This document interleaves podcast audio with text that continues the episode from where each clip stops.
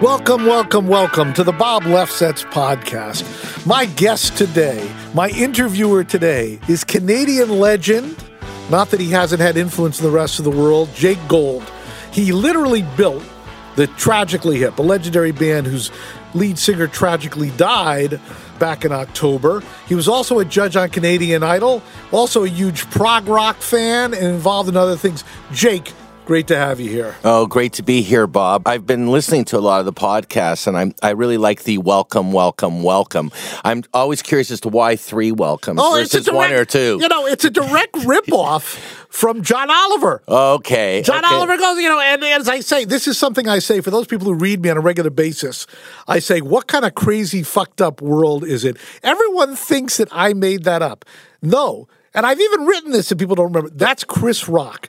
Chris Rock said 15 years ago famously, What kind of crazy, fucked up world do we live in where the best golfer is black and the best rapper is white? Meaning Tiger Woods and, Eminem. and Eminem, and and also you write. What have we learned? Is that from Stern? No, no, no, no. What have we learned is my original. I don't know where I've gotten that. Did Stern take that from you? He, uh, that's an original. Some of these things, like an attention economy. I saw a guy in Bill Maher who used to work for Google talk about attention economy. I never saw that anywhere else. What have we learned? I've been doing for about 20 years. It usually stops people in their tracks. I remember I was backstage with Cat Stevens and the manager of Pearl Jam, Kelly, who's also uh, Kelly Curtis. Yes, who's also co-manager of uh, Cat Stevens. And I say, "What if we're talking about Cat Stevens' come back. And I go, "What have we learned?" He looks at me and goes. What do you mean? What have we learned? Because usually it's not people they give an answer, but not that time. But it's interesting because Stern now all the time near the end of his interviews Right. will say, "What have we learned?" Well, I'm always worried. You know, I'm good with Howard. I hear from his buddy Jimmy Kimmel on a regular basis. Jimmy Kimmel, who I've only met in real life once. You know, I had this issue. I was in the hospital. Can I send food? Just an amazing guy. Right. But I'm worried because uh, Robert Plant was on Howard Stern.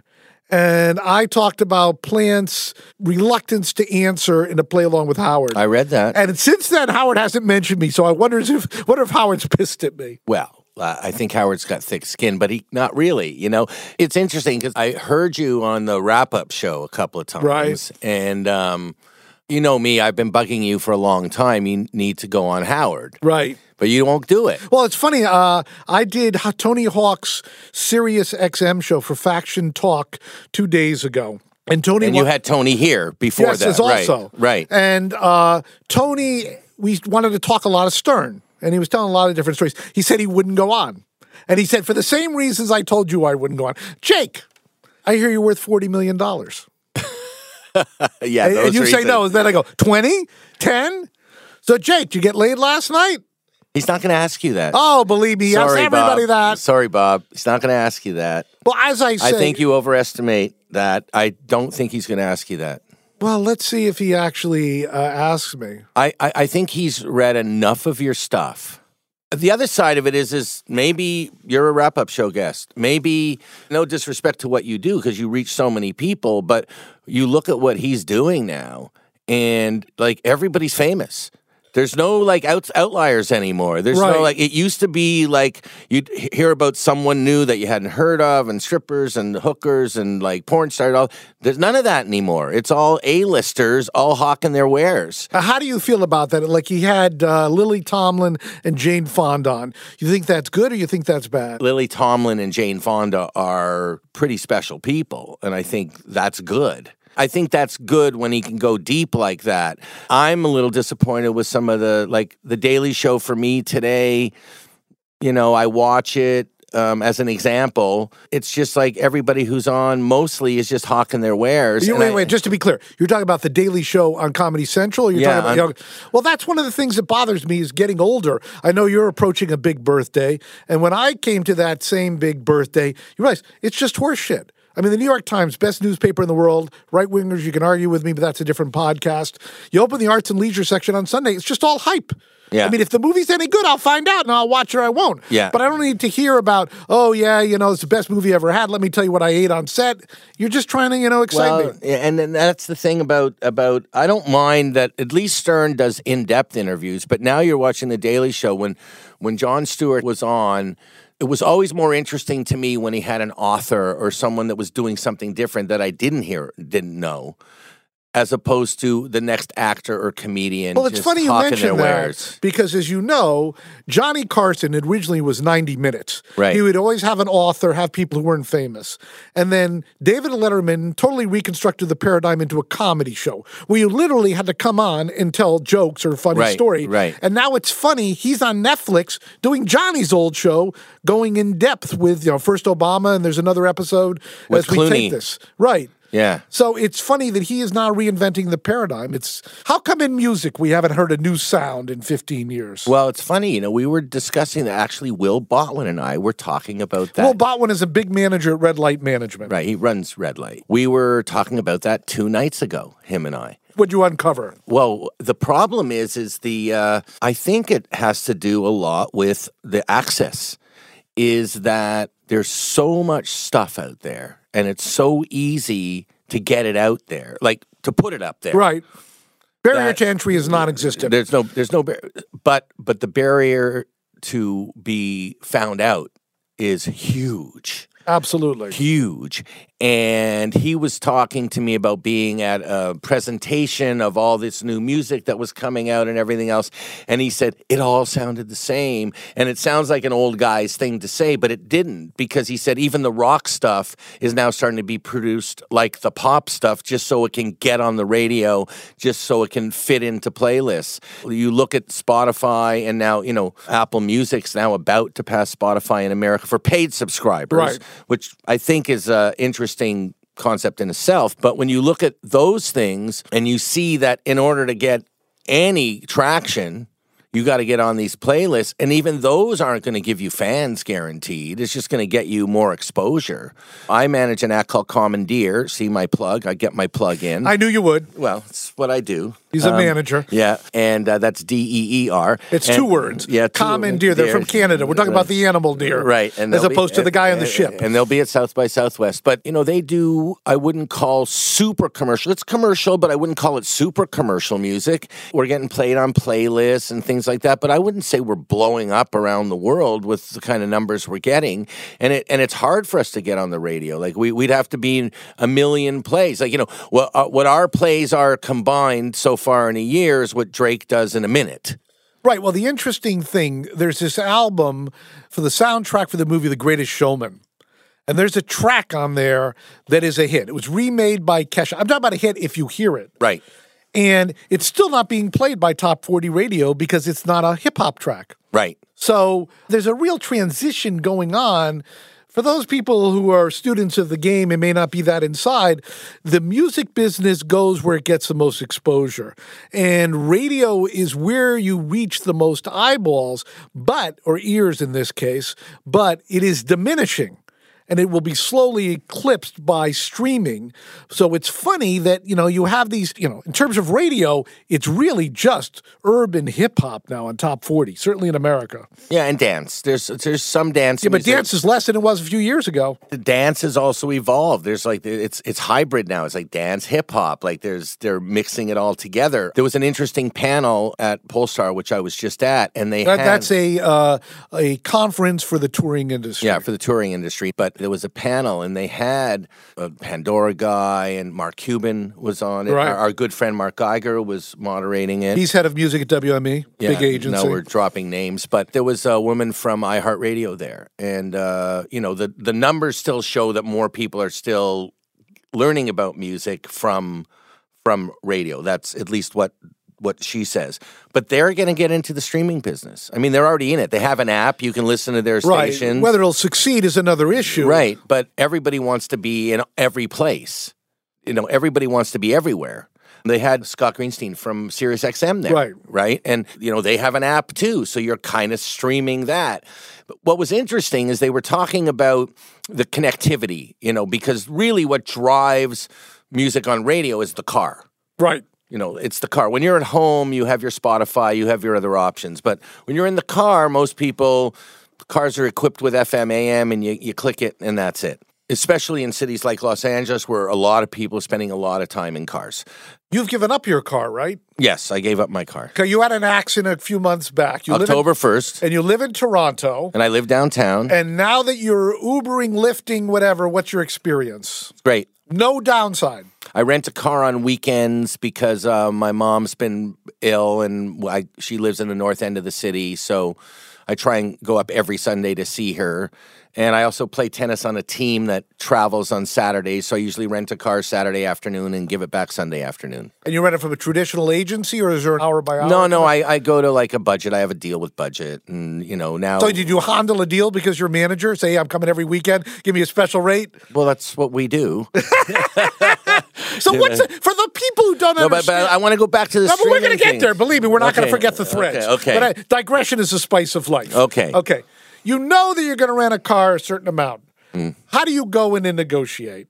I look at all the rates that are out there. Right. and it's it's not so much negotiation because I'm going to argue with the guy who's renting me the car for 45 bucks for the day. Am I going to what am I going to get 5 bucks off? So instead I'd rather say, you know, it's a snowy day, you know, give me the 4 by 4 today. You know, it's like so I'm getting like, oh, you know what? I got to move some stuff. Can you give me this van today? And they just say, yeah, sure. Here we got one. But you do rent a car every weekend. It's been like that for the last little while, only because because I, I've had to go up and and and not had to, I want to, but you know my brother and I go up. So Well, you know, your brother doesn't have a car either? no, he's he's hasn't had a car for a long time. But no, it's interesting. Uh, in Colorado, I was with a promoter, and he wanted to store his stuff very close to the lift. So he goes up to the guy. Normally, you have to pay a stiff fee. He says, "You like concerts? Anywhere you want to go in town, I can take care of you." Used to be the currency was the actual physical product, the vinyl, the cassettes. Now it's like everybody's always trading something in life. Well, it's the live experience, right? you know, um, I don't have that kind of uh, I don't have that kind of currency, but I do have. Um, repeat business as currency. I actually I had to move some of my mother's stuff because she moved out of a home into uh and she was in the hospital. We had to find a new home for her and it was like we got to move her stuff out of the home and I went to the budget to rent a van and a friend of mine was going to take the bed and so I bought this mattress pad and I bought some markers from budget that they have there. We ended up not taking the bed, and we ended up not taking and and when we opened the markers, one didn't work. So I went to bring the car back the next day. I, I had the receipt, and I said, "Look, I never, didn't use the mattress pad. The, the the markers look, it doesn't. It's broken. Doesn't work. I, want my nine bucks back." And the guy said. Uh, the guy said, "Oh, we don't do refunds on that." I said, "Okay, good. Well, there's an enterprise a block away. I'm here every week. You either want my business or you don't. Well, we can't do a refund." I said, "Then give me a nine dollar credit on the rental." Like he couldn't think of that, and he went, "Oh, okay, I'll do that." I said, "Okay, good. Here's your pat mattress." That's how you handle. That's how you become one of the big boys. But Yeah. going back to your point, yeah, nine up- nine bucks. Yeah, back, going back to your point about uh, the new music. Well, it's just it's interesting. I'm just talking about this the car connectivity. Right. So they're all talking about, you know, when it finally gets connected and gets connected. Well, you know, when I come here I rent a car. Most of the cars today, if you have an iPhone or an Android, they come with Apple CarPlay or whatever the equivalent is for Android. You plug your phone in, you're connected. Right. Now, I rent a, a car from a, a company that has the cars equipped with Wi Fi in the car. Well, I don't need the radio anymore Do you listen to the radio? and they actually have Sirius XM in the car. But here's an interesting thing. I will now say the company's name since this will go out because I texted them about this. They're called Silvercar. I heard about them on Howard Stern. And that's where they first started to promote their service. And I remember telling you about it. And they had a, a code, a Howard 100 promo code. I came here and I thought, I'll try them out. They're in LA. I'll try them out. They're only in the US. And they ran Audi A4. So I use the promo code. I get the car. Great service, but I love the car. And it's got Wi Fi. When I was renting cars then, when you're roaming internationally, because you know Canada actually is a different country, Now more than ever. you pay more for roaming when you're roaming internationally. So if you had Wi-Fi in the car, especially all the time I spent in the car in Los Angeles, you'd actually save. You know, you'd save on using your data. So I thought this was a great thing. It had nav, it had Wi-Fi, and it had Sirius XM with Howard Stern. So fast forward to now, I'm in the car. I'm like, oh, I haven't had a car since October. I haven't really listened to Stern. Oh, I'm going to be able to listen to Stern while I'm in LA. I go to the hit 100, press the button on the radio.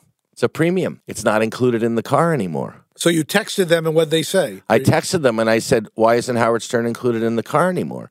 And the guy said, "Ever since our sponsorship ended with SiriusXM, we just have this the basic SiriusXM."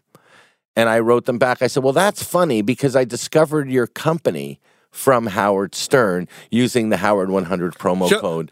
Guess what? Crickets. Right. No response to that. Shows the power of Howard. Okay, so what have we established? I firmly believe. No, but no, but back to the streaming Right. thing. So the connectivity.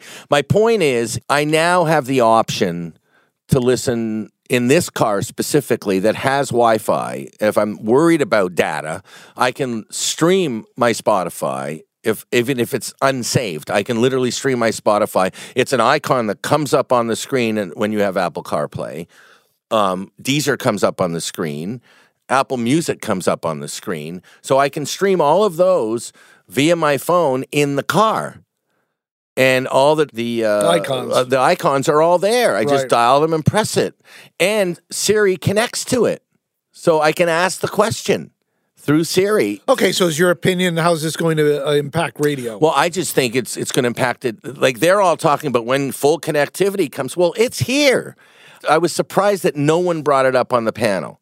Like nobody brought it up. Well, all the people you're talking about are going to get screwed by full connectivity. Well, no, it'll it could help Sirius. I mean, people are listening to Sirius. I guess their their their main business is still the car. Right. You know, I don't- I don't know. Do you listen only in the car, or do you actually have the thing that sits at home? I listen uh, pretty much everywhere depending on my needs. If I'm in the car and there's something I'm very interested in, I'll go home and listen to it. Certainly with Howard, I use the app for certain interviews that I want to hear. While I go hiking in the mountains, I'll listen to those. Right. So you but use- primarily in the Do you car. pay for Sirius?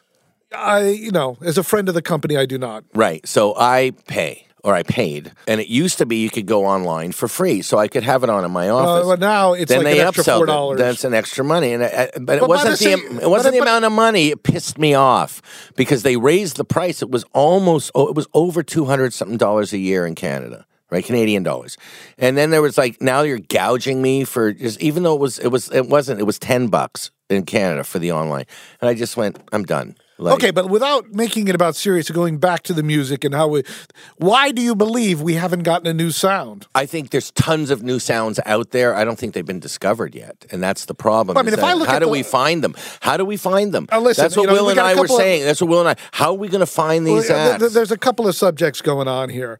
First and foremost, I believe we live in a hip hop dominated nation to the degree we do because they embrace new technologies. Right. They embrace giving it away for free. They embrace SoundCloud. They embrace Spotify. The other genres have resisted streaming. The rock people, they all the acts are saying streaming sucks, it doesn't pay, all the old acts, etc., such that their fans don't get on streaming. You know, we were talking the other week with Jason Flom about his act Greta Van Fleet. Yes. Went to number one in the active rock format. When it went to number one for a couple of weeks, still had under a million streams on Spotify. It's got more now because that audience is not on there. Right. So I believe when all the genres ultimately move to streaming, there'll be a more of an equalization of different types of formats than we have now, as opposed to if you go to the Spotify top 50, it's almost all hip hop. So it's therefore it's all everything else is marginalized and it's hard to even become aware of it. well, I mean, look, country was, was last, No, but country is ahead of rock on streaming. right? I don't know why, but they're embracing it more than rock. Well, I think I think part of it is that I think a lot of people didn't realize there were a lot of country fans outside of the South. Listen, Like- know, as like- Tom like- Petty said, country is the rock music of the 70s. I mean, if you're someone who loved rock, you hated country Especially music. that kind of Right. rock. And you hated country music. Believe me, Nashville is your sound at this point. Oh, yeah. Th- These are not twangy people. No, no, no, no, no. And Nashville isn't just country anymore. That's for sure. It's Land of land of musicians. Like Chris Stapleton, I watched him on Saturday Night Live. Right. And I was like, this is as heavy as anything I've ever. s- But the funny thing about Chris Stapleton, a couple of years ago, That was like heavy. Oh, right. A couple of years ago, he won Album of the Year, whatever they're calling it, the uh, CMA Awards. Right. And if you look at the statistics, he is the biggest act in country music in terms of consumption, in terms of sales and streams. Right. Not on radio.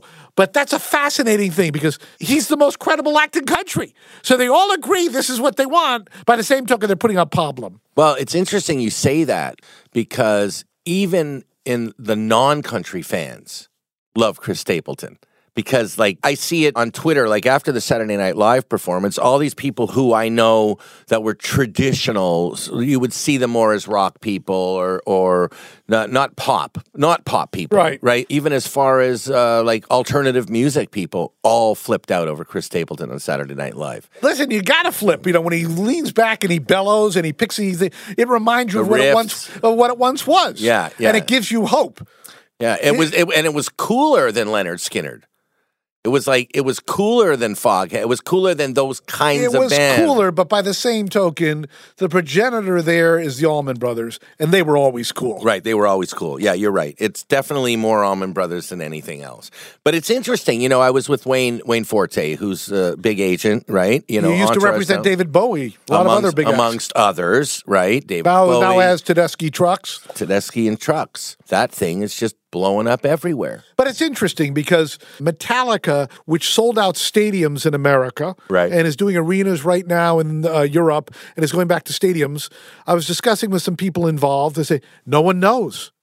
Used to be decades past. If you were selling out stadiums, everybody in the marketplace knew. In addition, the double album was successful. Now you can be very successful, but no one outside of your genre or your fans will even know. Okay, so then the real question is, does it matter? Why? It only matters to all. Okay. Who does it matter to? No, no, no, no. Let me let me be very specific. There's this band called Dawes. I really there's a hit off the first album. The second album I really love with Million Dollar Bill, etc. I became friendly with the guys. They're in their mid 20s, Mm-hmm. okay? And older people, whether it be Gen X or baby boomers, have the belief that millennials can multitask, can cope with all the information. I was talking to the drummer. They can't either. Everybody is overwhelmed with information. Yes. So, how we make sense of it is a very interesting question. I believe, like the internet at large, we will go to winners and losers. Like if you talk about Sirius, there's a Sirius station called XMU, which is like their college station. Right. And when I listen to that, I'll hear good stuff. And I say, whoa. And Then I say to myself, am I the only person in America listening to this? Because it doesn't translate, you know, to everywhere. Yeah, except except when I was growing up, it was a badge of honor to be the only person listening But there it. was a circle. It'd be like in your own village. Like Right. I watch this TV show Broadchurch, which is great. Everybody knows everybody. Okay. Right. So when everybody knows everybody, how you look, how you hold yourself. This is one of my big things. Okay. In the 70s and 80s, to hate the mainstream, to be into your independent alternative bands, and we're all black, was part of the ethos. Today, there's so much information. Don't waste your time. You don't like it? Forget it. Everybody's into their own thing. If you're reacting, you're forgotten. Yeah, but you know, you think about it, like you say, I'm a prog guy. I love the prog Right. music. Back then, it was outsider music. Like it- It, was outsider music, and we were stoners, and But, that's but, but the only thing is, if you look back, it was only outsider music for like two years. Mm, I don't know about that. Like, Yes came out in 1970, the first album in America. Right, right. Very end of 69. And Roundabout was a hit two years later. Now, all the other bands, Genesis, Gentle Giant, whatever. The interesting thing is, as you get now, two years, we haven't had a new sound in 15 years. well, if you think about the prog from that era, first of all, in Canada, they were way bigger than they were in America earlier. Why do you think that is? We always embraced English bands. I guess it was a Commonwealth thing or whatever, but we always embraced, like, even the alternative bands that were big on K Rock. They were already big in Canada by the time they got here. Genesis was playing stadiums in Toronto and playing the Greek Theater here. Which is the best of the prog bands? For me, Yes. when Peter Gabriel was in Genesis, Okay. by and, a mile. and we've noticed none of those albums are on streaming services. Well, no, they are, but The Lamb Lies Down on Broadway isn't. Right. And I had asked about that because one day I went, How come I can't listen to The Lamb Lies Down on Broadway? And I asked the head of Warner, and he got back to me and he said that they don't want people to sample that record. Not, I don't mean sample for use in other Right. places. They don't want people to hear that record in pieces. But the only thing about it is if you've caught the announcement, Best Buy's going to stop selling CDs. Right. So where the hell are they going to hear the album? Exactly. Where are you going to get it? On Amazon? You're going to buy Well, a let's CD? go back. Did you watch the Super Bowl? yes. Did you see the Steven Tyler ad? Yes. What are your thoughts? Was he saying "Dream On" because he wishes he was the younger Stealing Let's Tyler? not go that deep. For those people, those people didn't know, he's on a racetrack. He's in. He's going backwards Wait, and wait. he, he become who he used to be. Right, that's like that old joke about country music. What happens when you play country music backwards? Right. Your dog comes back, your wife comes back. Yeah, you, yeah, you yeah. Pick up the. So I, I, I didn't understand it. I really didn't understand But it. I whether mean, you understand it or not, back in the heyday of classic rock, it was anathema to do a commercial endorsement. Now, forgetting that Steven Tyler already was on American Idol, which was a huge step.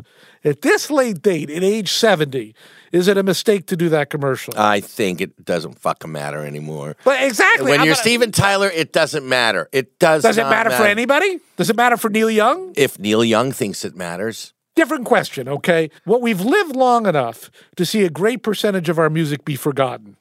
okay. Let's step back just one sec.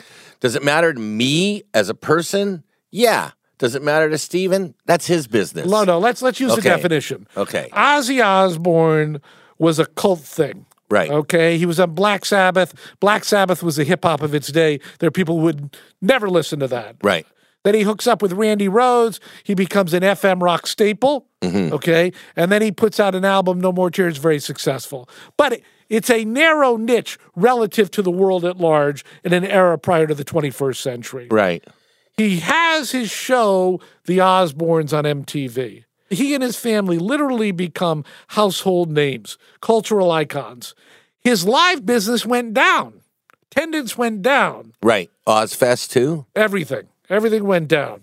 So the question is if you are one of these acts, especially somebody like Ozzy who stood for a certain ethos, do you have to worry about this relationship with your fans? Oh, I think you always have to. I think, and funny, I was telling this story the other day about the hip, and I was talking about how, you know, I had that band online doing stuff with the internet before anybody was. Like, nobody was. They wrote about it in Time Magazine. right. Wrote about it in Newsweek. Newsweek. Newsweek. Because we were the first to sell our records directly to our fans. They were CDs, we were shipping them, but no one else was doing that. And the fact the title of the uh, the article was, you know, the tragically have turned their back on the industry. You know, I had the band online in 1994 before anybody. The record companies didn't have websites. They didn't even understand it. They were letting me build databases with their money because they didn't understand what what it was to have a database and a mailing list and all that kind of stuff. I mean, the model for me was the Grateful Dead. It, was just a different way to access the same thing, right? But I was talking to someone the other day and they were saying, Yeah, I know you used to give a shit all the time because you insisted, it was a promoter. And they said, Because you insisted that the fans had to have the information before anybody else. And I said, yeah, because that was our strategy. Our strategy was always fan first strategy. And that's always been my strategy fan first, fan first, fan first. And when you have a fan first strategy, you have to think about what they are going to think. And you have to think about what do you stand for? What do you represent? And every time you make a decision, the decision in my mind was always what's that decision going to mean in five years? What's that decision going to mean in 10 years? And if that decision doesn't fall into your ethos in five years and in 10 years, then you shouldn't do it, regardless of the money. Oh, yeah, there are a lot of subjects here, but the reason I was bringing up Steven Tyler, first thing I had to do was look up the car. And if you look up the car, the Kia Stinger is actually competes with sixty, seventy thousand dollar Mercedes Benz BMWs. They say it's a great car. Right. So in this case, and rock stars historically were attached to cars. They say it's a great car. Right. But my question is, at age seventy, does it turn?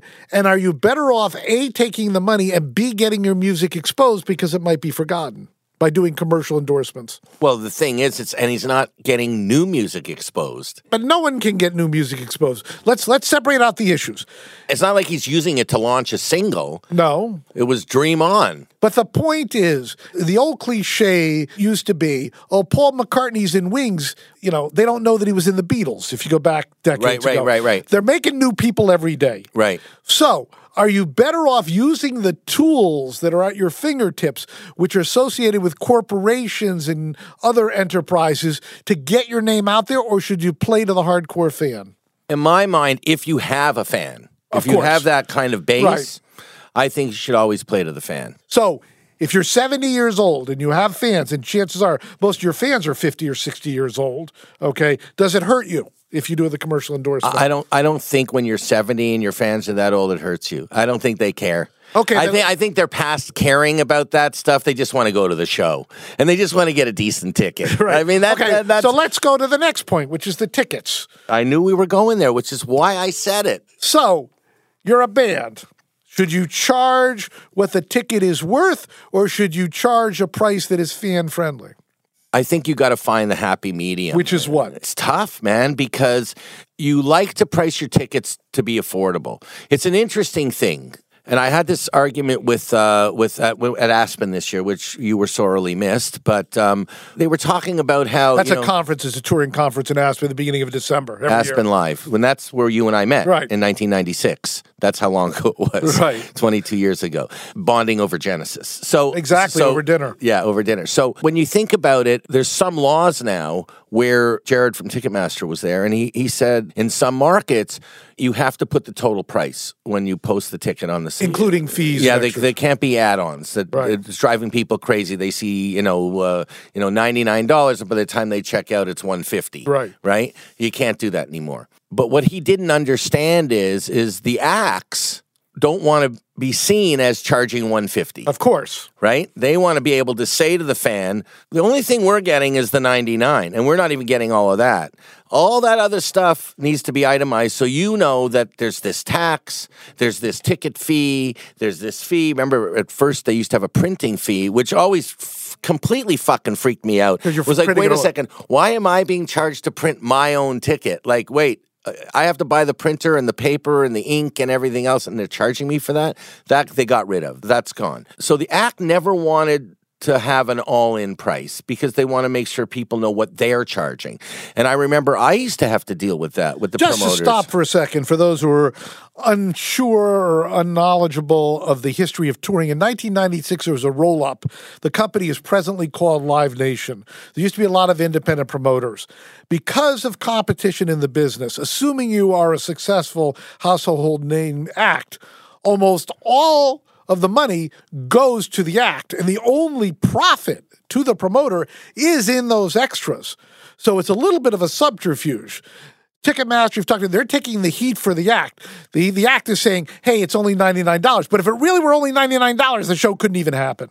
Right. Well, there's that side of it, but that that's assuming it's a big, big act, and and and and the big promoters are doing the whole tour. But when you're going into one market, like you know, for instance, if I have a, a young band like the bands I work with right now, and I go into a market and play a 400 seat club, and I want to charge fifteen dollars for the ticket, and I want I can't put the tickets and price them accordingly on Ticketmaster because the fans will go, I'll just wait to buy it the day of. So it's harder to sell out when by the time you add your fees and the fees are 50% of the ticket price. You know, that's an issue of leverage. Just so you're saying, are you saying if you go to the door, you don't have to pay the fees? Is that your no, point? No, because you can't, you know, I haven't priced it totally, but I've seen it like so. A lot of us are using these sort of secondary ticketing, which charge two fifty a ticket, right, on a fifteen dollar ticket. So you you price your tickets as fifteen in advance, seventeen fifty at the door. So you're not being penalized for buying in advance. So when they check out, they see it's a seventeen fifty ticket, which is the same as the door price.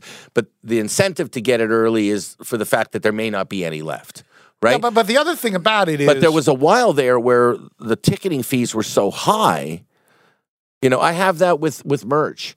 The cost to ship vinyl from our website is so expensive that a lot of people just rather go to the show and buy it from us at the show because we can't because the cost. Okay, just to just to go to one say, uh, of course, if you travel with your own merch, right. there's an issue of having enough product, paying shipping, whatever. How right. about those economics? You know, at our level, when it's a baby band, you know, you put everything in a box and uh, and you schlep it. You schlep it. You put it in the van. It's just another. Well, the other thing gear, about it, going you know? back, it's always an issue of leverage. Certainly, club business is historically bad business, so they screw the developing act. But as you gain notoriety and fandom, the leverage switches over to the act itself. I, I wouldn't call it screwing because the problem is, is it's the same service. It's like I always used to say, you know, it costs the same amount of money to buy an ad in the newspaper if it's the same size ad that says the Whiskey a Go Go and the LA Coliseum. The ad Right. costs the exact same. right. So the margins are just way better Wait, wait, wait, when you're playing the LA I- I- Coliseum. okay, I use so, a di- I so use- I'm saying so the service that Ticketmaster's providing is the same service. I understand completely, but I have a better one than that. You have a recording deal. Right. Okay. And they recoup recording costs. recording costs are recording costs are recording costs. Right. If it char- costs the superstar band 250 grand or costs you 250 grand, it's the same 250 grand. Right. But you recoup it at your royalty rate. Such that the superstar band will be in profits much earlier than the developing act. On the hope that they actually sell. Well, let's just Let's assume, assume they are. Let's assume they are. Right. I've always thought, you know, costs should be recouped at a standard rate. It's the same thing. But on the other side of it, having had a very successful act that Right. sold a lot of records, you keep reinvesting, so you want to make more videos. So we used to make four videos off every album. Nowadays, you know, you're lucky if you get one or two. If you're if you're a brand new band, you're lucky if you get one. By the same token, you can buy a Hero 5 camera. You can shoot high def on your iPhone. Well, all you of can do that. amazing things. But you could do that before. I mean, this is another thing that people complain about. They complain, oh, you know, they took all the money out of the music business. Well, first and foremost, most of you wouldn't have been in the music business because you couldn't afford to record on your lap, which you can now do on your laptop. You can spam everybody on social media so you can get the word out. So people want it on both sides. I don't want to sound like an old guy, but I'm going to sound like an old guy for a second here. I've been saying this for a long time is the barrier of entry back to what we talked about at the beginning when record companies would go see bands they would make sure like Jason in his podcast Right. was talking about seeing bands that didn't have record deals Right. that were playing to 2000 people Right. so there was a barrier of entry that you actually have done something. You had to, have to have done something on your own, build a following, and then the record company would invest a significant amount of money in you. I'm not sure that that is radically different. I mean, the point It that is, I, what's not- different now is they want to see you having. Nowadays, they'll make a single with you, and then and the, and there'll be an I would, I would explain more. this totally differently. I remember there was an act. I had a friend who I used to work in the movie business with, and he said, "Oh, he has these friends. They were in certain bands, whatever. They're looking for a manager. A and M wants to sign them. You know, you live in Los Angeles long enough, and you're very jaded." So I went to these guys' apartment, and they played me a song. They played me three songs. Right. First song was called "Welcome to the Boomtown." This is an act called David and David. I Had- remember. had never played live. An A&R guy at A&M liked it. They signed it. They made the record, and it went gold. Right. That's what doesn't exist anymore. No one is trolling for acts that have not built it themselves. Today, they want you to build it themselves before they double down. right, or they'll give you a singles deal or a three song deal. I, they won't give anybody a deal who has doesn't come with their own audience. Right. But I've seen it with young pop stars. They'll develop them. They'll find writers. But no, they no, do no, no, no, no, no. But there's always something starting it. yeah, If- if- I, I, I've seen. I've seen it. In, I mean, Ju- in Justin Justin Bieber had YouTube views. Katy Perry already had a deal with uh, Sony Music. No one was built from ground zero. They're, they're building the following differently, but the difference is, is now they can go in and make those records a lot cheaper. So- However, so- the irony and a lot of them are picking up existing records. Yeah, but it costs so much to rise above the clutter. And there's so few shots. That's what people don't understand. They say, okay, why doesn't the major label sign me? This is a math situation. They only get certain opportunities that are such an investment, they want guaranteed success. Now, this killed pop if you've been following pop for the last 12 months. Right. Katy Perry stiffed, Kelly Clarkson stiffed, Gaga stiffed. Gaga's a little bit different, but she did stiff. Taylor Swift stiff. Everybody who tried to massage with the usual suspects, trying to make a And sound. by the way, I'll take any four of those stiffs. You're talking relative terms, stiffs. let's be very, very clear. We let's break it down. Okay. You're, it is relative stiffs. Okay, no, but the relative other- to their uh, previous no, no, no, success. No, none of them had significant radio success. Right. But they're all doing continued live business that we Right. would all like to commission. Right. If you go back to the old days when it was reversed, when the money was in the record, you'd be freaking out. Well, here's the thing: is I argue that point because I don't think the money was ever in the record unless you sold millions and millions and millions. That's why so many of the classic rock acts are mortgage brokers or attorneys, etc. they can't live off that we money. used to we used to recoup against our records. Did we get rich off our records? No, but eighty five percent of our money was always from touring and merch. Who made most of the money then was the record companies. That's what's come out of the business. That's what Will and I were talking about. What we don't get anymore, and this is the most important part, is we can get the we can make a record inexpensively. we can go on the road and play, but we don't get is we don't get the marketing dollars they used to put behind records that will enable us to reach more people just with the marketing dollars. Let's assume we gave you those marketing dollars today. Where would you want to spend them? I would be spending them on YouTube. I'd be spending them on on um, I'd be spending them on building a mailing list, and I'd be spending them on on Facebook. All ads. Like I would be buying and targeting. You would buy ads on YouTube. I'd be targeting and, and and it wouldn't necessarily be I would be targeting YouTube back to watching our videos. I'd be I would put a lot of money into making sure that we were creating a lot of different kinds of content that wasn't just music that could reach people. And I would build a mailing list. But but those kind of marketing dollars don't like you can't even get posters. what are you going to do with posters? Because people still look at posters. For, I'm talking about for your shows. This is what I'm talking about. You know, when you would go on tour and you were a band, the record company would put up posters. Like you'd get posters up in the market that would have your your date in the market with the mini of the record. That doesn't exist anymore. Yeah, but was it just a stroke? For those who didn't live in Los Angeles in the 70s, Sunset Boulevard from uh, La Cienega to Beverly Hills was plastered with billboards for records. Everyone agrees didn't sell any records. It was just an ego thing. When you're touring and you're going into markets, no, people no, still look was, at posters. No, that was then. Right. Does that matter today? Oh, you still need you still need boots on the ground because especially when you're touring out because you, you're again you're not getting through the clutter with with um, But is the clutter? Spotify but do you get through via virtual or physical? Are you better off spending those dollars or that effort online as opposed to going out and putting in the posters? I think you got to do both. I, I think you know there's that theory that someone's got to hear it three times right. from three different mediums. I think it's true. That has to happen. I think you have to be able to, you know, if you're playing a club, a bunch of clubs, those clubs have to have posters up in the clubs because you want to reach other people going to the club that see Well, certainly you want to advertise when they're in the club, Right. But in terms of sniping, But you the- used to be able to get But, money no, from but, the but- record but even if you were able to get money, Mm-hmm. I don't think that money is efficiently spent. There are a lot of things. Someone will email me about a record. Mm-hmm. Okay, can I send you the CD? I said no. Can I? You know, if you send me a CD, it makes you feel good. But like both of my main computers now, they don't have a CD drive. oh, I don't own a CD. You know, as I say, but Player. they want to send you something physical because it makes them feel good, but it's inefficient in terms of marketing. But that has nothing to do with still grassroots stuff at clubs. I think I think at this point in time, okay, it's like the movie business. Okay, Oscar season is upon us. Okay, I've seen essentially none of the movies, not because I'm anti-movie.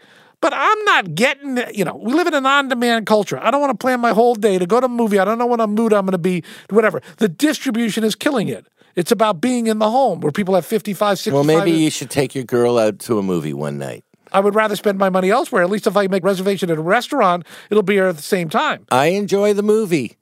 I enjoy the my- my- popcorn my- and the my- movie. I enjoy. my- I actually enjoy the experience, and I think people do. My point is different. My point is a lot of what we used to do no longer applies. It's no longer effective. An example is name one act who was on late night TV this week. oh, I don't even watch late. night That's my point. Yeah. People are still fighting to be on these varying shows. If you get a video out that you can put on YouTube, whatever, more power to you. No, nothing moves the dial. That doesn't move the needle. No, it so doesn't. So if you're a guy, if you're looking for marketing dollars, and believe me, they're looking for them. Let me fly the band. Let me get here and make up go to New York or LA to be on the show. I'd say save the money. The money is much better spent elsewhere. Well, and it also depends on your audience. You know, Facebook just came out with their numbers, and time spent on the on the platform is Right. down, but money's up for Right. them, right? Well, because to reach anybody, you got to pay now, Right. But what they didn't give us was demos, and it's aging, Absolutely, but let's not mm. forget that Facebook owns Instagram, right? which is the big Kahuna. Right. Becoming, yeah. But interestingly enough, like I work with the children's act called Splash and Boots. There's My- your another plug. My other plug. You only get one left. Yeah, that's that. As far as that goes, um, I'm not sure their audience is listening, but it's okay. no, no. But you'd be surprised because I know one thing for sure: grandparents spend more on grandchildren than parents do. Is that a statistic? Are you whipping Oh that out of your that is a statistic, and we see it at the shows. It's the touring children's group. So the key is to reach the grandparents. Right. And Facebook But the point you were Facebook making- is a place to meet reach them. This is what I'm trying to say. And so some of your audience may be grandparents. I'm So- sure they are. So then don't discount the fact that I'm not talking to your audience. Because the, the group's audience is one and a half to six. Okay, but you were making a bigger point. My point is, is Facebook's not releasing their demos because they don't want anyone to know the audience is aging.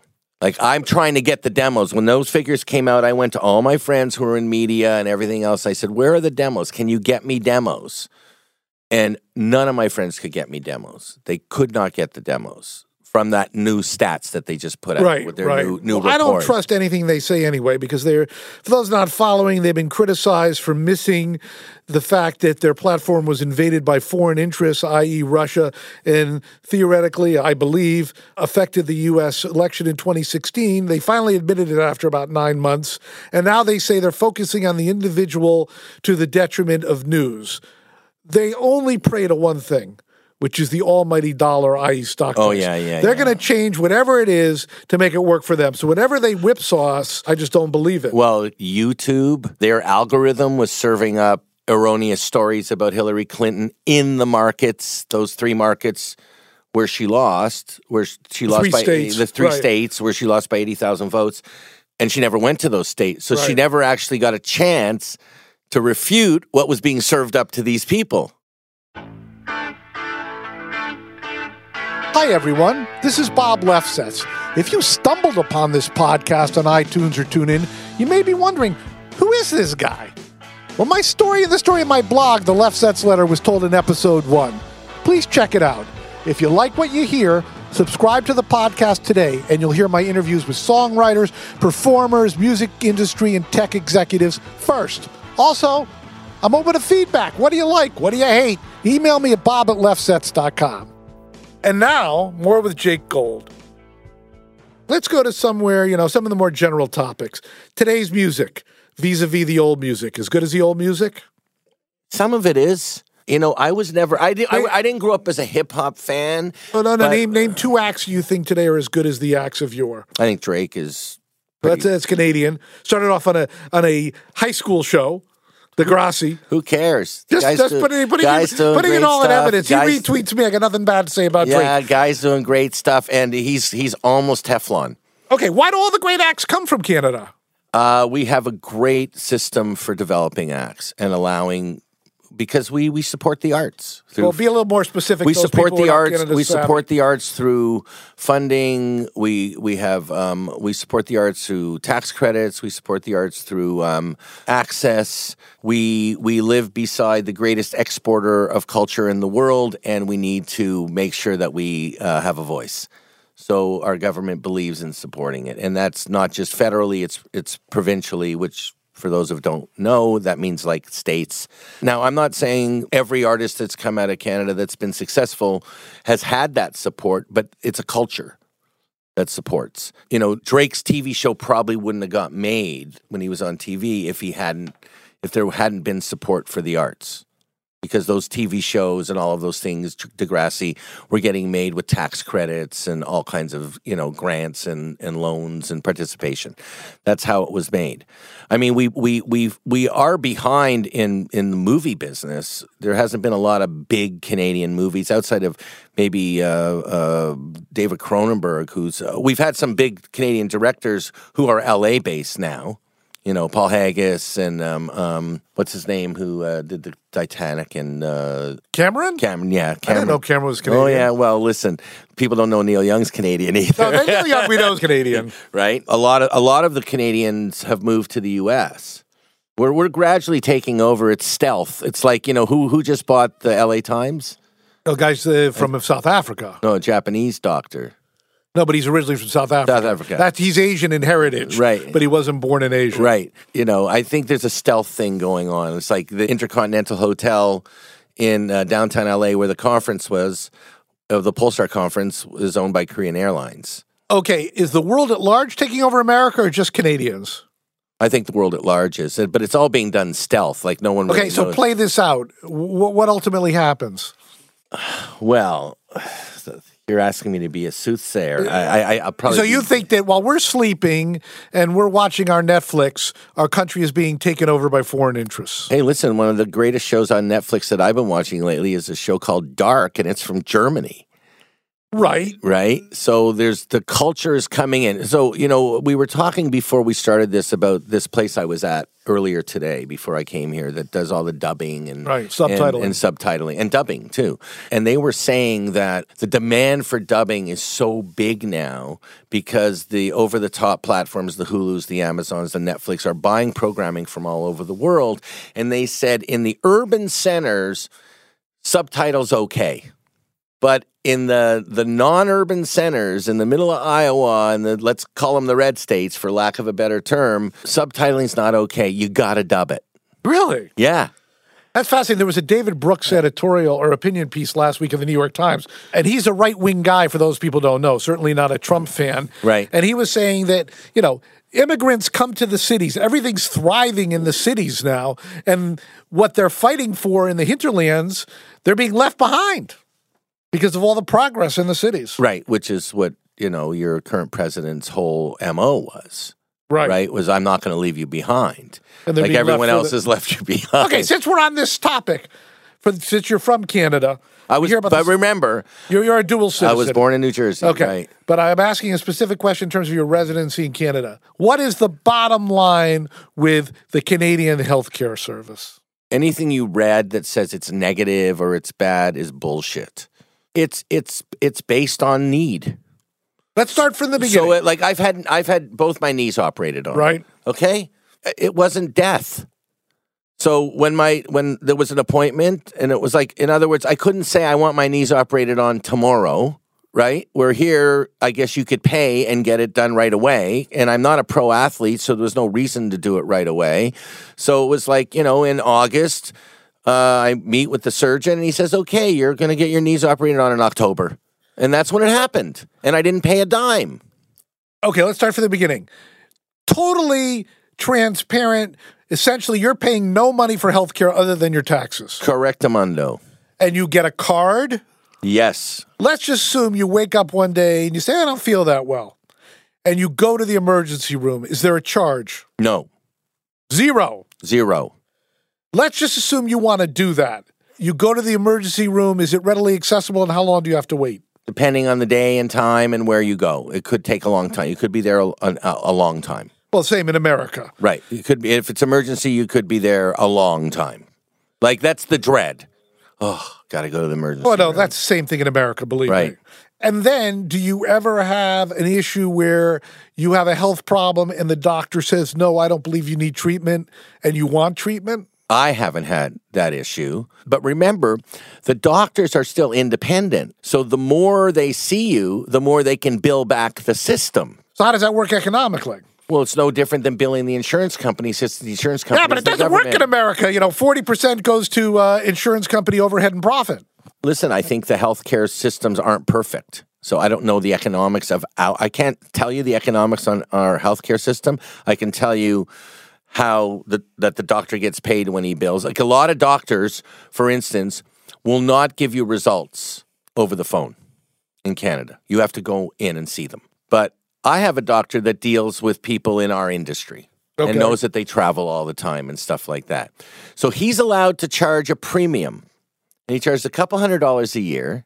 And the couple hundred dollars a year allows you to get a prescription called in without him coming in to see you. Allows you to him to call you and give you your test results over the phone if you had blood tests done and all that other stuff. And you pay that yourself. That's your choice. We also have Medcan which is like a place where you pay $1500 a year and they do like full on body scans and they're they're the level of your yearly checkup is, you know, let's just say it would be better than normally what a doctor would Okay, do. if I didn't pay the $1,500, I could still get a checkup. No, you get your checkup, but what they do is take it to the nth degree. Okay? So they're partly subsidized and you're paying the extra for all the rest of the So stuff. anybody can pay $1,500 for if you want to go to Medcan. Yeah. Okay, so let's say you're home. And and, and and guess where their offices are? Right in the heart of our equivalent in Toronto of Wall Street, Bay Street. So it's like you know, it's it's definitely there. There is a faux two tiered system. In other words, if you want to pay, there are ways to pay that will get you better treatment. The key is is no one's going bankrupt. No one's going to die broke because they got sick. That's the most important thing. Absolutely. As an example, I had a friend. He passed away. He was an American, got a job working in Canada in the business, been in Canada for 10 years. Uh, you know, once you're there for, for three months, you get the card. Three months. Three months, you get the card. If Do I have to pledge fealty? Do I have to say? No, you it's know- a landed immigrant. You, three months, there's your card. He got cancer. He got lung cancer. Wasn't a smoker, but got lung cancer. One of those things. Diagnosed. It was bad. You know, stage four. His parents live in live in the states. They thought, well, we're going to take him to Sloan Kettering in New York. We're going to take him to the best cancer hospital, and he was being treated out of a hospital in Toronto called Princess Margaret Hospital, which has the reputation of maybe being in the top five in the world and his doctor was a woman doctor and uh, parents took him to new york and they went to sloan kettering and they they looked they did all the tests and they said look everything they're saying is what it is. Who's your doctor? He says it's this woman. And they said well what are you doing here? You have the best doctor for what you have in the world. The best doctor is where you are. And it cost him anything. If that had been in the us his parents probably would have to mortgage their house and everything. Just and he, he unfortunately he passed away two years later, but just for the chance on the hope that he would have lived right. kind of costs. So I, I, I think that that you have to you have to look at it as as you know, are people dying? Are people um, going bankrupt because they're sick? That should never happen. And that's our culture. And even our conservative politicians will never touch that. They will never touch that. That is like, that's off the table. Well, since we're this deep, you now have a liberal Prime Minister Trudeau. How's that working out? I think there's a lot of uh, uh, there's a lot of people who uh, who probably don't think he's doing an amazing job. I think he's great. My life hasn't changed that much. Uh, in some way, it's changed for the better in the arts world. Uh, there was there was a while there where they were cutting back on our CBC, which is our you know the equivalent of PBS, but it's publicly funded, meaning through the government, um, like the BBC in the UK there was a, a chance that some of the funding to the arts was going to was to uh, you know music and film and TV was maybe going to get cut back with the previous government. He came in and refunded everything. That's great. So let's go. Let's assume you come home. You come home from work or you work out of your house, but it's six o'clock. You're not going to work anymore. You turn on music or you turn on television. TV. What do you watch? Um, I watch the best reality show on television, that is. CNN. So, what is the Canadian viewpoint about what's going on here? Uh, we shake our heads a lot.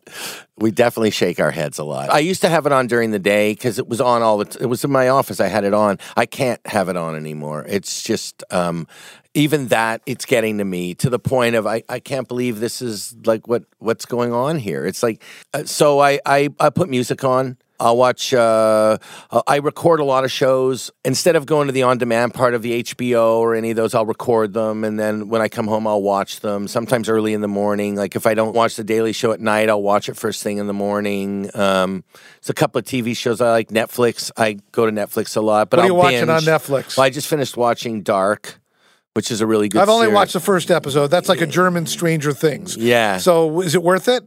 Yeah, it's great. It all sort of comes to fruition, but it leaves it open for For another season. Another season, of course. Which is, you know, it's it's always good and it's always bad. Um, I'm always looking for new stuff. So, you recommend anything though that you've seen? I like Black Mirror. Black Mirror is good. You can start at any any point in the series. You can watch season four. You can Right. watch Each season one. each episode is independent. It's it's the modern Twilight Zone. For those of us, those people never saw the Twilight Zone. That's what it is, Right. right? It's you know, although there's this whole sort of take on social media. Um, I'm digging that. What are you watching? I'm just finishing the third season of Broadchurch, which is phenomenal. Okay, I got to start that. Okay, I, I think I watched this episode and don't remember if I did. so- Okay. I mean, where does it take place? uh, in- Ireland? in- no, in it's coastal uh, UK, Okay, coastal UK. London, Okay. England. Excuse me. First and foremost, it used to be in the '70s. All good movies had subtitles; those were the best movies. But when you have English shows, it is not based on the person being good looking. Right, Okay. right. So, or European shows, it's about the quality of the acting, which is so much higher. Even Meryl Streep, who I'm not the hugest fan of, it's very hard to watch a show and say I'm not watching Meryl Streep. Whereas you watch these English TV shows and they blend into the character and it seems much more realistic. They're much more regular people. I really love that. I mean, Okay, so I'm gonna I'm gonna I'm gonna give you a theory on that. Okay. Okay. You don't know these people. some of them I do. Some of them you do only because you've seen them as actors Right. in other things. Right. Okay, so it used to be. Let's we'll talk about selling out. Okay. All right. It used to be Al Pacino. You never saw him on a talk show. Robert De Niro. You never saw him on a talk There show. were certain people who wouldn't do it. That's they right. wouldn't. Now they all do it. De Niro, Pacino. So what's your theory? The theory was is that it used to be the only way you saw them was in character. So you only knew them as those characters. You never got a chance to know them as people. It's harder for someone to be believable if you know them I think that all people. may be true, but a lot of these American movie stars are just shitty actors. Yeah, I think I think I think that some of that is true Okay, but too. let's let's let's bring this over to music. some of that is true too. So to what degree music, a manager would create an image and create mystery. You can't even do that anymore. No, I mean, there's the. I always used to say, "Don't pull the curtain back from the wizard," you know. And then I had other friends who would say, "Well, it's either mystique or mistake." That's a good one. I never heard that before. As long as Right. I've known you. So, but in today's marketplace, how do you address that? I think each act is different. I've never really worked in the pop world, so I don't really. I'm not that guy that kind of like, oh, I'm going to make you a star, you know, and find you songs and dancers and dress you up and everything else. I, I look for people that that that have their own vision, that have their own sound, that are you know have a sort of sense of self. And try and make that happen for. It's a long haul. That's Okay. all I can tell you is you have to commit. It, it's a commitment. Like even with the Tragically Hip, we signed them in 1986. We told them when we signed them, you will play your first arena in 10 years. Now, most bands would hear that and go, I'm out. I'm out. They were like, cool. Nine and a half years later, they played their first headline show in an arena. So how'd you know? Well, because we made the plan. So what was the plan? The plan was build it. Fan first, build it, build it, build it. So build in it. retrospect, what were the key elements? Listen, the re- I can't deny that the record company helped because they actually backed up our plan. They backed up our plan. It was our plan, mine and my partners. But amazing live act. Gord Downie, mm, as as far as I'm concerned, one of the greatest frontmen that's ever lived, without a doubt. So In the moment, in the moment, all the time. And I've told this story before, but I might as well tell it now. The first time I saw them was August of 1986. We we had given a cassette tape. We went and saw the band. We set up a gig. Went and saw him a week later. He walks on stage. He opens his mouth. He does this jump thing and chills. And I just went to my partner. We're signing these guys tonight. Like I knew that moment. And I had thought I'd seen it before that. And I hadn't seen it until then. And so now I'm always looking for it. And have you found it again? Now, uh, this band Commandeer has it. Individually, there's they don't have Gord Downie, but I don't think you know he's he's a whole other level of of uh, it. And I, I really do believe he's right up there with the, the Leonard Cohens and the Bob Dylans and the John Lennons and, and places around the world. Like you go to Holland and they revere him that way. Like they see him as a poet, as that kind of person. I mean, he was honored at the Grammys this year, which was quite surprising in the in, in memoriam. I wasn't surprised that he was because he deserved to be. But I was surprised because, you know, he never had that huge mainstream success in the United States. But it had a lot of influence, I think. Okay, staying on the same, you know, in the last four or five months, there's been the whole Me Too movement, Right. and there's been a lot of Well, you've been kind of involved in that. right. But I want to make it less about sexual harassment and more about female opportunity. Are there more women in the business in Canada than there are in the United States? I wouldn't say that's true. I, I mean, I know a lot of women in the business. Like, uh, I sit on the Canadian Independent Music Association. I, I sit on the board, and our chairman, the last two chairmen, have both been women, chairwomen, both been women.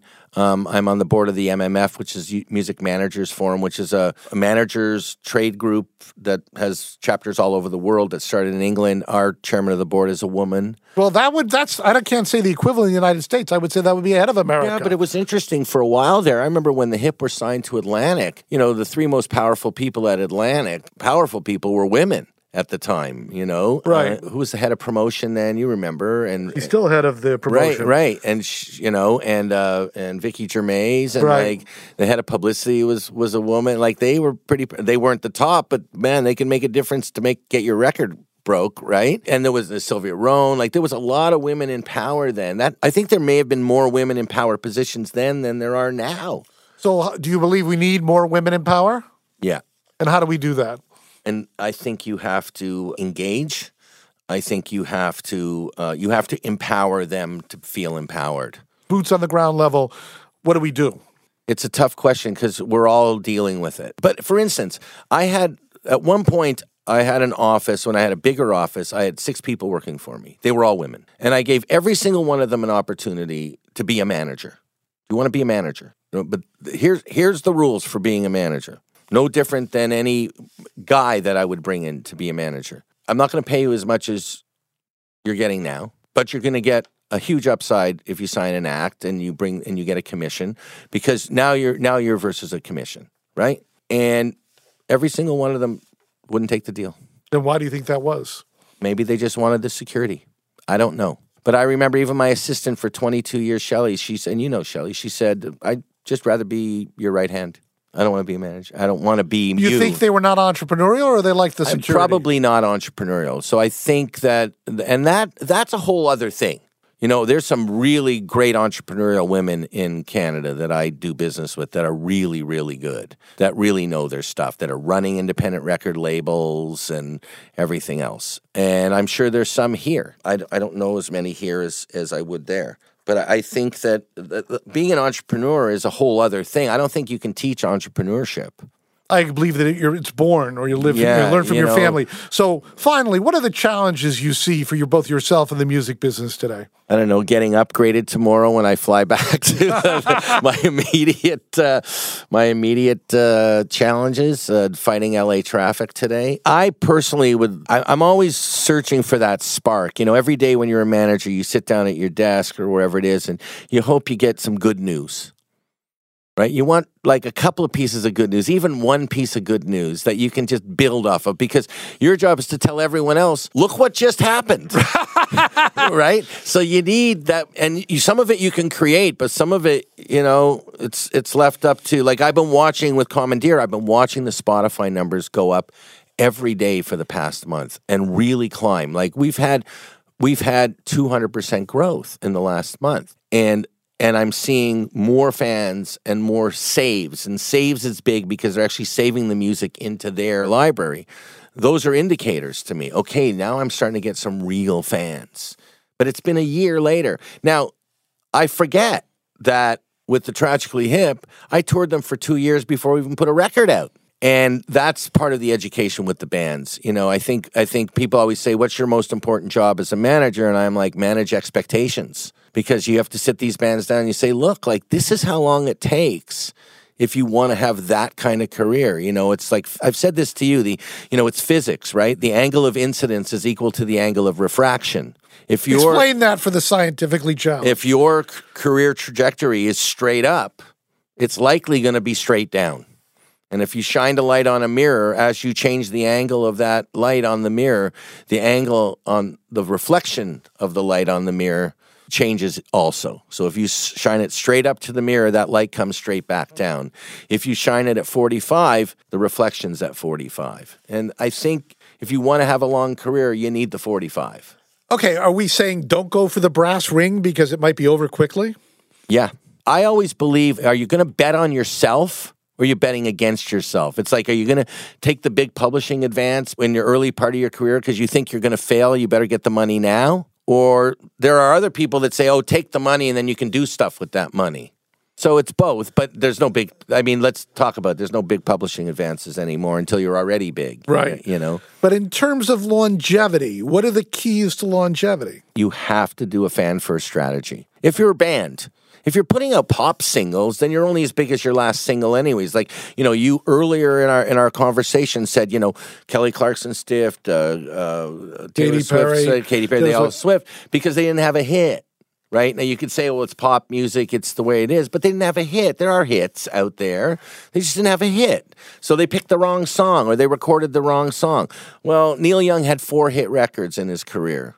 He put out thirty Albums. albums, right? He put out 30. How many were huge? Four, five, like huge, right?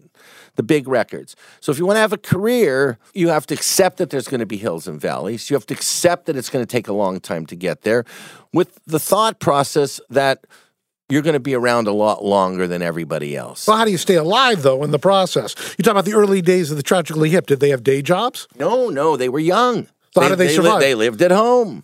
They were smart enough because by and large they were pretty conservative in terms of like their lifestyles. They weren't extravagant. It's pretty Canadian too to not be extravagant. You get shouted out if you're too extravagant, Right. You know. I always said, you know, certainly in terms of uh, the music business, Canada's like a giant high school, and that everybody knows everybody, everybody's in everybody's Yeah, business. but even you look at Drake. I mean, Drake's super popular. He's not in the tabloids that often. No. he's not on red carpets. He wasn't at the Grammys. Like he doesn't care. And you talk about, you said it earlier. You know, Metallica sells out stadiums and no one knows. Drake feels the same way. I don't care. Drake shows up at the, the school in Miami the other day. He shows up at the Raptors games, you know, the, the Toronto Raptors basketball team. He's sitting first row. He's an ambassador for the team, but he's cheering for them because he just wants to be a guy. You know, he just wants to be the guy. That's a very Canadian thing. At one point, we had, in the 90s, we had five women who basically owned their genres, who were all Canadian. We had uh, Shania Twain, Celine Dion, Sarah McLachlan, Avril Lavigne, Alanis right. all five around the same time. Okay, Right. all Canadian. None of them at the time. Right. Let's not talk about what happened with Shania after. None of them tabloid people. None of them, because it's a Canadian thing. They're not, they're less concerned about look at me, look at me, look at me. It's more like here's my work, here's my work. Who's the greatest Canadian musical artist of all time? Single Yes. greatest Canadian music artist of all time. Oh, that's tough. Uh, Neil's probably right there. Leonard, Neil and Leonard. Joni Mitchell. Joni, yeah, I mean, five is easy. Uh, Gord Downie, I think he's the greatest Canadian frontman of all time. I think he may be one of the greatest frontmen ever. Period. And for those of you, and I'm going to give this plug for those of you who aren't familiar, there's a documentary. It's on Netflix now called Long Time Running, and it's about their final tour. Uh, For those who don't know, Gord was tragically diagnosed with brain cancer and undertook one final tour before he did pass away. a year later. And this chronicles the tour from when, you know, with the band talking about seeing him when he couldn't even form words after his operation. It kind of puts the whole world into perspective. It's about triumph, it's about, uh, you know, overcoming adversity, and it's about someone.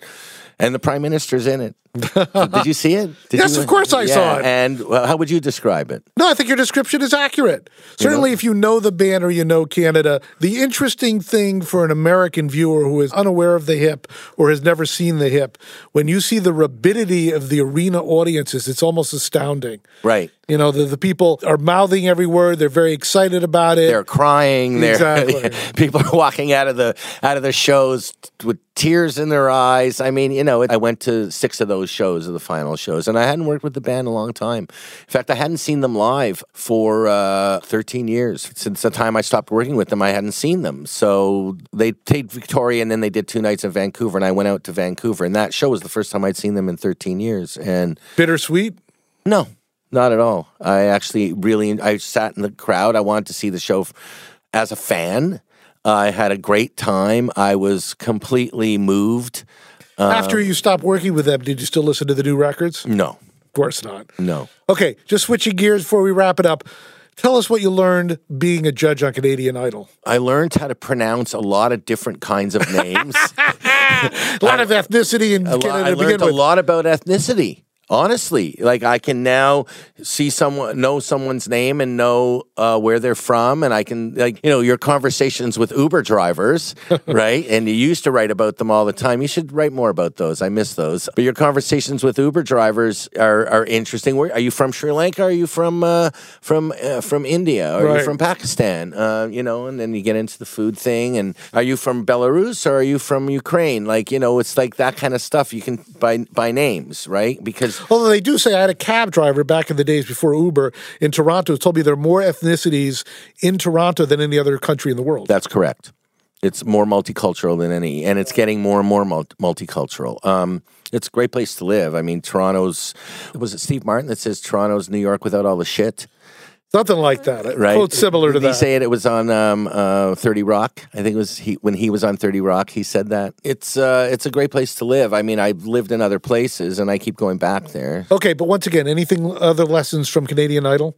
Yeah, it, it reinforced that I, I didn't want to be in the pop music business. But I learned a lot about the TV business. And I gained some new relationships from the TV business. And I actually enjoyed doing it. It was it was really fun. And it was the best non-job job I ever had because because I never had a job. Right. Like the only person that's ever written me a check is me. So there was the one time in my life where I actually, you know, showed up and got paid to you know, basically, I, I remember I'd sit at my desk and I'd look at my watch thinking, when does my vacation start? And my vacation was going in to do the idol shows. And you uh, legendarily aligned your other judges to negotiate for salaries. You were the manager there. More or less. I was sort of like the union rep. but but no, but a lot of times they would take our pieces and they would do these like worldwide shows of best of the worst and all this other stuff. And so there would be a call come in and they'd have to get approval. So I would negotiate that rate for the other four and I'd say, "Hey guys, I just got us each 1500 bucks. They're using this clip from here, you know, or something like that." I was the senior business guy on the panel, so more likely to be the one to do the job. Once a manager, always a manager. You've been listening to manager extraordinaire Jake Gold, getting the opinion and viewpoint from north of the border, the Great White North. Uh, this is how it is when we go to dinner, although we argue a little more heavily, and it's even a little more difficult for me to get a word in edgewise. I hope you've enjoyed it. Till next time, it's Bob Lefsetz and Jake Gold on the Bob Lefsetz podcast. Thanks, Bob. Thanks for listening to this week's edition of the Bob Lefsetz podcast. If you haven't subscribed yet, I highly recommend you do.